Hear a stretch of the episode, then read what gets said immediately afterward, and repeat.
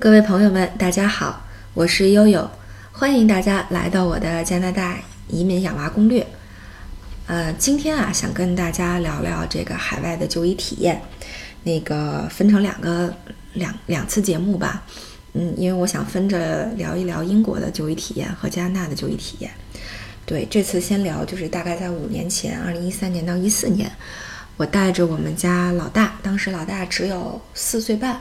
呃，就是到这个，嗯，英国西就是西南英格兰的这个小城叫埃克塞特，然后，呃，我是留学一年嘛，他跟我在当地就读一个本地的小学，那就在这一年里呢，我们就，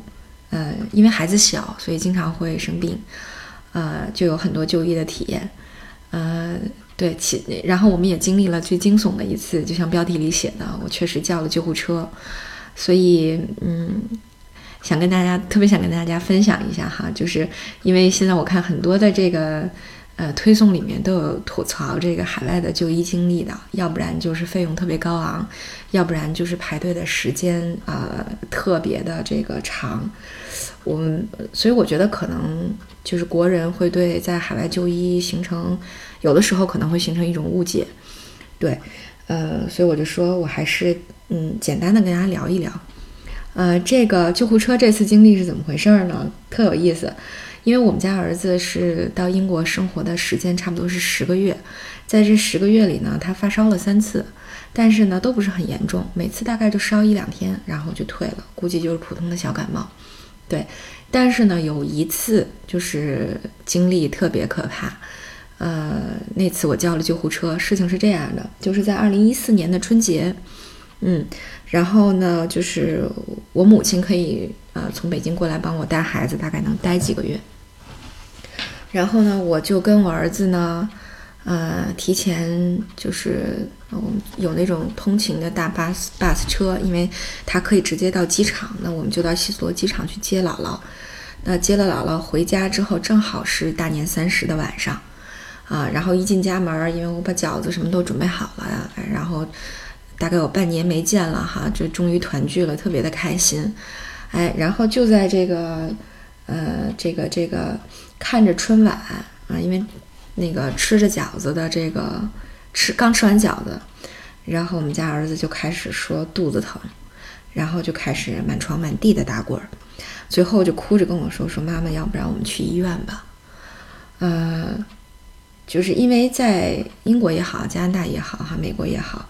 其实呢，这个老百姓的这种就医呢，它是遵循一个分级的就医制度，也就是说，嗯，你作为留学生也好，还是作为这个留学生的小朋友，就还这个子女，那么你到了英国以后，肯定是要登记一个诊所。那我们肯定就是登记在校医院。那我儿子呢，就是根据你的这个住址，他会呃分配给你一个就比较离离你比较近的一个诊所，叫 clinic。呃，那你就要带你的孩子去诊所这个登记。那一旦你出现任何问题，那么，呃，在他的上班的工作时间里，也就说早晨的八点到晚上的五六点钟，哈，他可能时间会有不同。那基本上是这么一个工作时间。那么如果在这个工作时间里呢，你要首先去诊所就医。如果他认为他在他这个地方解决不了，那他会把你这个，嗯，这个 refer 就推荐到上一级的医院。呃，但是因为我们那个城市很小，实际上呢，所谓的上级医院只有一家医院，就是埃克塞特的这个综合医院。呃，对，然后因为那天这个我们从伦敦回来已经很晚了，然后吃了饺子，差不多是晚上九点多左右，孩子开始有这个症状，然后我心里就就十分十分的恐惧。呃，因为我不知道，因为他他嗯，之前我也讲过，他他是一岁三个月做的手术。我不知道这个事情和手术有没有任何有没有关联，还是说就是仅仅是简单的呃腹痛，还是说是盲肠炎，还是呃什么什么急症？对这个不是很确定，所以我当时也很紧张。然后呢，我就打了学校的九幺幺的电话啊，我们学校它是有这个呃这个安保安保部门，它有自己的九幺幺，所以我就打了我们学校的九幺幺。然后打学校九幺幺之后，学校说像这种情况，你可以直接拨打九幺幺，就是呃，相当于是城市政府的这个这个呃这个警察这个系统的九幺幺，呃，如果他们不能够就是给你提供帮助的话，那么你们你再打电话过来，我学校派车把你的孩子送到医院去。啊，我说好，那我那我就先打这个九幺幺，然后播完了之后呢，他会有一些呃例行的提问，说比如说，呃有没有流血，呃有没有其他的这个这个症状？就因为失血这个事儿是非常严重的，如果是呃救护车过来救搭救的话，他肯定要备血库。呃，备血袋儿，所以呢，就是你如果没有流血，那你描述一下情况。然后他听说你的孩子只有四岁，那么以前这个既往病史也是这么一个情况，所以当时呢，这个接接警的这个工作人员就说：“他说你稍等，我们的那个救护车大概会在十分钟左右到达。”好，那那然后我们就等，那孩子还在疼，还在满地打滚，然后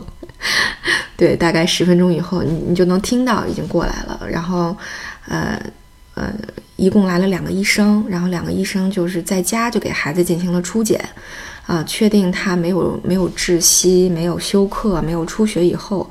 啊，确实看到他还是比较痛苦，于是就呃直接抱上，就是其中一个医生就直接抱上救护车了，就给孩子抱到救护车上，然后给他放在一个轮椅上，然后呃吸上氧，啊，然后我们就开始去医院，嗯。可能大家也有有有会有一些疑问，说那你为什么自己不去医院挂急诊？嗯，就是在这次之前，我真的压根儿不知道这个医院的大门朝哪儿开，我也根本不知道应该去哪儿。我说句实话，我根本不知道哪儿是医院，而且当时真的是情况很混乱。呃，然后我就跟我母亲，然后跟着两个医生带着孩子到了医院。在救护车上呢，就是这个医生就介绍了，说这个急诊的这个相关的制度是这样，就是他会根据 priority 来确定你的就医顺序。priority 就是根据你的这个紧急状况，比如说刚才说到有休克、有失血的这种，那肯定是排在第一顺位。那么像老人和孩子的这种情况，也是排在靠前的顺位。也就是说，如果你前面没有特别严重的病例，那么你应该是第一个就可以看的。OK，好，那我们到了以后，他这个医生推着孩子的轮椅，就是呃走了他的这个绿色通道，那直接就推到了急诊的这个诊室里面。呃，大家知道，如果你自己挂急诊的时候，实际上还是要在外面候诊的，所以救护车呢，它就直接是从后面的这个绿色通道直接就进来了。进来呢，给你分配一个那种挂着帘子的诊室，哈，一个很大的，然后根据帘子分成若干个。那我就把我们安顿在了其他一个诊室里，呃，然后等待这个大夫。大夫大概，呃，大概两三分钟左右就过来了，啊，看了一下他基本的体征啊，没有什么问题。然后呢，又按压了他的腹部，发现呢没有这个反射跳痛，那也就基本上就排除了这个，这个这个盲肠炎啊。那然后呢，我就我就介绍了一下他的病史，因为我其实我最大的顾虑就是说，呃，有没有跟以前的这个这个手术有关系，呃，所以呢，他们就是又开了这个各种化验，比如说，嗯，验尿的啊，验粪便的，但是特别特别有意思的是，他们一直没有开验血的单子啊，这是我觉得这个英国的这个呃医疗体系和国内最大的不同，就是他们很少。就是不是非常轻易的开验血的单子，呃，所以呢，就是在验完了之后，呃，他们看就说就诊断的结果就是认为没有，就是没有什么特别严重的问题，呃，大夫猜测呢说可能是呃，因为有些孩子在生长过程当中，他的这个呃肠道和腹网膜那么呃的神经会受到牵拉，偶然间会有这种呃长时间的痉挛，呃。当然，我觉得这有点，这有点胡扯。孩子都成疼成这样了，你觉得这是生长痛？反正我觉得，嗯，在我看来，我觉得很难解释。但也许医生见多识广，总之他们认为没有什么特别严重的事儿，然后就说：“那你其实今天我们也没有什么药啊，只给你开了一些止疼药啊。止疼药在英国是万用药，你头疼发热啊，各种性状都吃止疼药啊。”这个 painkiller 是吧？都吃这个，所以呢，就给我们开了两瓶止疼药，说疼呢就吃上，啊，呃，所以呢，这也也是很无奈哈，我们就这个，嗯，这个这个救护车给送来，然后我们又自己打车又回家了，但是呢，孩子的这个症状呢，一直维持了一直一直维持了六天，就他总是这样不停的痉挛。当然中间可能吃了止疼药会缓解那么半个小时一个小时左右，但是马上又会开始疼。所以我现我后来就觉得说，嗯，肯定不是简单的生长痛。然后呢？嗯，在第三天的夜里，我觉得孩子又因因为一到夜里他睡不好，可能本身情绪也比较激动，再加上这么痛苦，然后他又闹得比较厉害，所以我又自己开车去了一趟急诊。呃，这次也比较有意思，这次因为你不是救护车送来的，所以差不多等了得有嗯将近一个小时的时间才呃见到大夫哈，当然也是最后没有结果。但其中比较有意思的一个体验呢，是因为当时我们到医院可能是凌晨三四点钟了。呃，英国晚上的这个急诊室它有一个特点哈，大家如果熟悉的可能也知道，就是会有很多那个青少年们喝了酒以后打架斗殴啊，开了瓢被送进来。然后当时我们在等候室等着的时候啊，我我抱着我们家奥斯卡在睡觉，那我对面就坐了一对儿这个呃年轻的这个。嗯，男女朋友这一对儿哈，小年轻儿，这个女孩就一直在哭，啊，这个男孩呢，就是明显就是喝醉了酒，因为周身酒味儿特别特别大，然后那个，嗯，他就是，呃，脑袋顶的这个上方有一个差不多得有个，呃，两三公分的一个大血口子，然后这个血呢就顺着头后脑勺一直流到脖子和后背上，浑身都是血。然后我也是觉得，其实我心里也是挺没有安全感的。看到这样的人，因为他又醉着酒，我也不知道他会怎样。但是没有办法，因为你那个等候室非常局促，那你只能跟跟他们坐在一起。然后这这个这个醉醉酒的小伙子，大概突然就突然他大概过了一会儿，突然清醒了，然后就发现我坐在他对面。然后就使劲的盯着我看，哦，看得我浑身都发毛。然后这时候我就觉得我妈把手伸过来，紧紧的握住了我的手。结果这男孩腾就站起来，然后就走了。然后大家也不知道他干什么。然后他女孩看那个他女朋友在旁边看了他一眼，依然在哭。那个大概过了两分钟，他就拿了一个很大的一个不知道从哪儿选不来的一个大的一个像呃那种更换的床单一样。啊，一步一晃的就走过来了，冲我就走过来了。哦，我当时抱着我儿子，心想他要是过来冲我做什么举动，我马上就得抱着我儿子拽着我妈跑。结果我万万没想到，他走过来之后，把这个单子盖在了奥斯卡身上，说：“哎呀，天很冷了，不要让孩子冻着。”哎呦，我当时好感动啊！我觉得 这个男孩醉成了这样，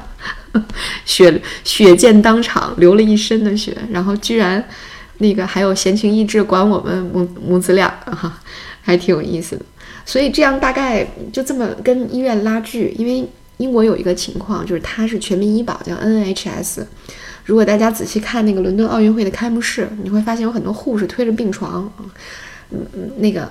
满满满运动场的跑，你觉得特别不可思议，特别 ridiculous，特可笑。那实际上他就宣传他们是世界上唯一一个全民医保的国家，就是说所有的医疗资源都是免费的。那么，嗯，那么这就意味着你想争取医疗资源，除非他评估认为你需要啊，就比如说像验血这种又涉及到这种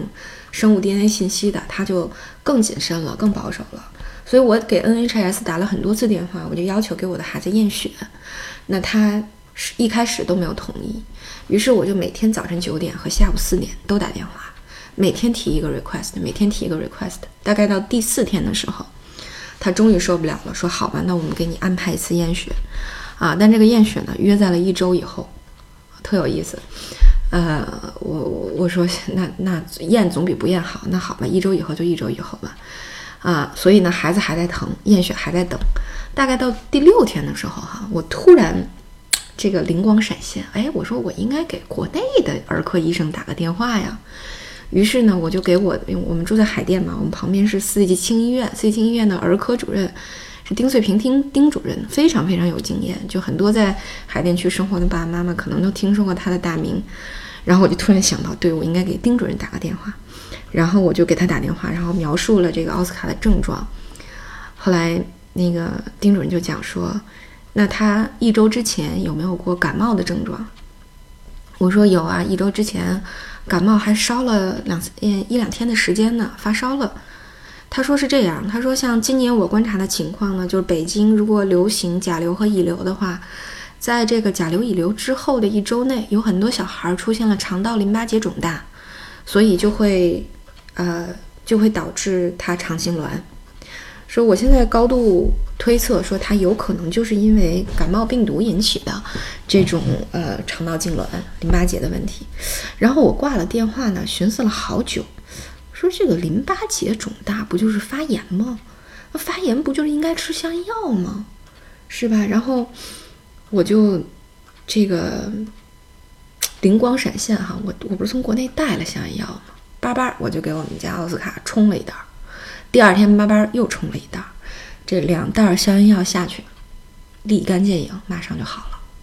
所以啊，这个奥斯卡先生在。这个吃了消炎药好了，然后又复课上幼儿园，差不多又上呃上小学，又上了那么三五天以后才等来的那一次验血啊，呵 这个真的是你，所以你等验血，你再去治病再诊断都是真是来不及啊，所以这个也也确实挺扯的。然后我再给大家讲讲我们去验血就更有意思了。啊，验血跟我们约的是下午一点钟，然后我就带我儿子到了这个，又来到了这个综合医院啊，要到儿科病房去验血。啊，到了儿科病房之后呢，你提交了你的预约信息，然后护士就开始准备了。那他准备之前呢，哎，他说奥斯卡，你要不要看会儿动画片呢？奥斯卡说好呀，然后就给他看动画片。那你要不要吃点薯片呢？好呀，然后就开始吃薯片。那你要不要玩玩一会儿玩具啊？好呀，开始玩玩具。于是两个护士呢就带着奥斯卡开始玩，我就很着急，因为我后面还有课，我要回去上课。然后我就说，我说后面还有课，能不能快一点？啊，然后护士说，哦，那好，我们啊加快这个节奏吧。说这样子，我们马上要给奥斯卡的这个涂一个皮外的麻醉啊，这个皮外麻醉呢，差不多是四十分钟以后会生效。那然后我们就可以穿刺去抽血了。然后当时我就。感觉脑子被雷劈了一下，说为什么这个这个验血还要涂皮外麻醉？我说他这么多次验血从来没有涂过皮外麻醉。然后护士特别惊讶的看着我说：“哦，he must be very brave，那他肯定是太勇敢了。”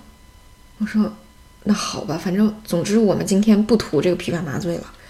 你直接给他抽吧。护士说：“哦，那好。”于是他们又拿上器械，把奥斯卡领到了一个专门的这个处置室。啊，到了处置室之后呢，哎，又带他玩了一会儿玩具啊，什么小企鹅上楼梯、下楼梯。哎，我都崩溃了。当时说你们啥时候能抽上这个血？这要是搁在北京儿童医院，那也就是一分钟的事儿，是吧？终于玩好了小企鹅，然后呢？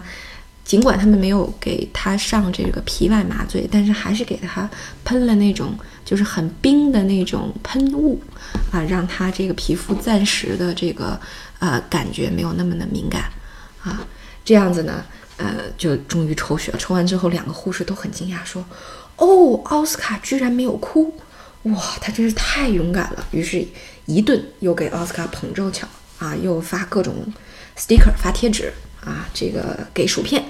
奥斯卡非常满意他这次验血的经历啊，在他这个幼小的这个这个这大概四岁半的这么这么这个这这么长的这个人生里啊，抽血大概不下不下一两百次啊，这应该是体验最幸福的一次啊，所以各种这个吹捧之后啊，这个终于是验完了这次血。呃，然后后来临走的时候，我又我又八卦了一下哈，我说护士小姐，我说你们一天大概能给多少个孩子抽血？她说，哎呦，我们这个工作负担真的是很重，我们这个病房一天要给八个孩子抽血呢。啊，嗯，大家自行体验一下啊，别的评论我就不说了。嗯，OK。于是呢，在一周以后，我终于拿到了血常规的报告啊。然后 NHS 的这个负责的工作人员也给我打电话了，说我们确实在他的血液里面发现了一种不太友好的病毒啊。那这个不太友好的病毒呢，可能是导致他腹痛的原因之一啊。所以呢，我们还要对他再进行一次复查啊，呃，看看呢他现在这个症状缓解以后，这个病毒有没有消失。于是又如法炮制啊，又抽了一次血。复查之后呢，病毒消失了。废话，这个时候离他不肚子疼已经三个礼拜了，啊，所以呢，就是呃，挺有意思。你你要说这个急症的时候的这个就医体验呢，呃，其实来讲还是不错的啊，大夫的干预还是比较呃及时、比较迅速的。但是呢，这个后期的处置呢，感觉还是有点跟不上趟。但是呢，如果你放在整个英国的大环境里看呢，也有它这种合理性的一个呃支撑，就是呃，其实呢，它是一方面它全民医保，那另外一方面呢，既然全民医保，它就要合理公平的配置它的医疗资源，同时呢，也要呃尽力的去提升国民素质。所以配套而言呢，对于提高国民素质而言，它可能有很多政策哈。其中和我们或者说我们体验比较直接的一个就是说，它会免费给孩子们发牛奶，啊，要求每个孩子每天要摄入一定的牛奶量，啊，提高他的体质，这是一方面。还有一方面呢，就是严格控制抗生素的使用。这个确实是因为我确实有朋友，就英国本地的朋友，他是四十四岁才第一次使用抗生素，啊，那当时是他眼球感染，如果你不用抗生素呢？那眼球就保不住了，所以基本上抗生素在英国是一个呃救命的药，可以讲，所以不像我们国内用的这么常见。那因此就是说，你的也我还有一个朋友，他的孩子是呃发烧发烧发烧，然后咳嗽咳嗽咳嗽，一直到肺炎才给上抗生素。那其实之前如果在国内的处置就是说，这个孩子马上就要到肺炎了，那你为啥不给他直接上抗生素呢？不，他认为是一个这个呃这个提升你免疫力的一个过程。也许你自己免疫力上来，他就得不到肺得不了肺炎了呢，对吧？医生有这样的一个这个 critical thinking，有个思辨性，他会考虑这个问题，所以他会上的相对来说只只有指证出发生的时候他才会上，那不会采取一些预防性的抗生素的干预。所以呢，就是除非是说这种病需要预防性抗生素干预，就比如说奥斯卡之前得的那个先天性输尿管反流，就这种，嗯，在。英美也都是需要预防性的抗生素干预的，但是这种病非常非常，就是这种情况的用药非常非常少的，所以基本上大家都是靠扛着啊。你比如说在英国上小学，你发烧第四天才可以去 clinic 看病，就前三天你都要在家物理降温啊，也就是说，呃呃，诊所不会轻易给你看，因为有可能四天之内你的免疫力上来就自己好了。啊，它可能没有那么多的病毒，没有那么多，因为人口没有那么密集嘛，所以可能它传染病也没有那么多，所以相应来讲呢，大家的焦虑程度也不是很高啊。得病之后先扛扛，扛不过了再去治，所以基本上是这样一个思路。呃，所以和我们国内的这种医疗的理念和这种呃这个管理体系可能确实是不太一样，所以大家可能会对这种呃医疗的，就是你刚一来的时候可能会不适应。但是适应之后，你觉得其实，呃，也可以，也蛮好。因为其实，呃，像英国、加拿大这样的环境都比较简单，呃，就是你看狂犬病，加拿大是没有的，对吧？那英国呢，就是，呃，孩子们经常得的，呃，流行病，它不能叫传染病。流行病是什么呢？是头虱，就是虱子。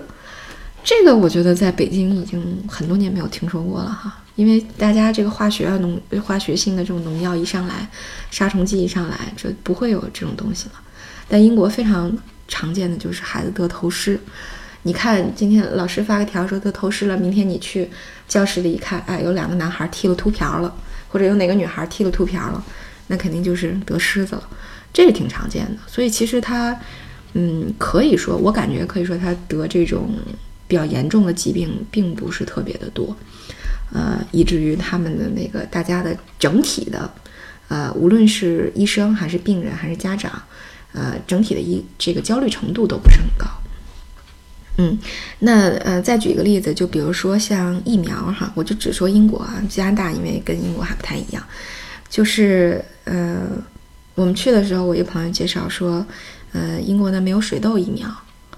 啊，我说哦，没有水痘疫苗，那大家得水痘怎么办呢？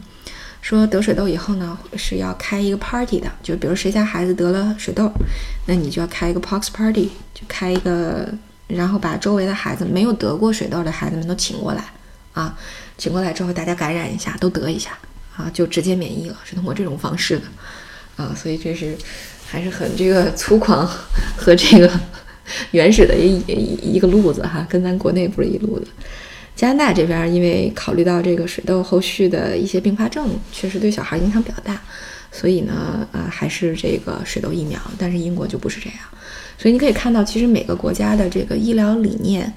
呃，还有它的这个救治程序都不太一样。但是千千吐槽万吐槽，我觉得英国最好的一点就是它全民医保啊，你只要这个，比如说。嗯，你像我在英国读研究生，然后同时我的这个研究生项目的评级在学术七级以上，那么我的孩子就可以在本地享受免费医疗和免费教育。那呃，如果你都登记了，那么你所有的救护车、你的药，呃，你的这个呃各种治疗，什么抽血检查，包括我儿子每年常规的检查都是免费的啊，所以这个还是挺好的，嗯。呃，然后呢，就是比如像我母亲这种，呃，还有我姨妈过来帮我照顾孩子的时候，呃，他们如果需要呃医疗的话，可能就需要自费，那这个费用相对呢就比较高。呃，我们没有到医院，就是没有急症，就我母亲没有遇见急症需要去救治的情况，但是确实老人他总是有一些小毛病哈，想要看一下，所以有的时候也会打 NHS 的这个。呃，医疗热线，那么他也会给你配翻译，啊，然后来帮你这个解决你对自己身体状况的一些困惑。所以总体来而言呢，我感觉这个，嗯，这个虽然说相对保守，但是基本上的这个医疗条件还是可以的啊。就是你可能很难分配到一次这个就医的这个机会，但是一旦你分配到了这次就医机会，你会发现你周围的医生和护士还都是。呃呃，尽全力的在啊，这个帮你救治的啊，还是挺好的，所以我觉得这个是不错的啊，嗯呃，那回头我们再找机会给大家分享一次在加拿大的这个就医经验。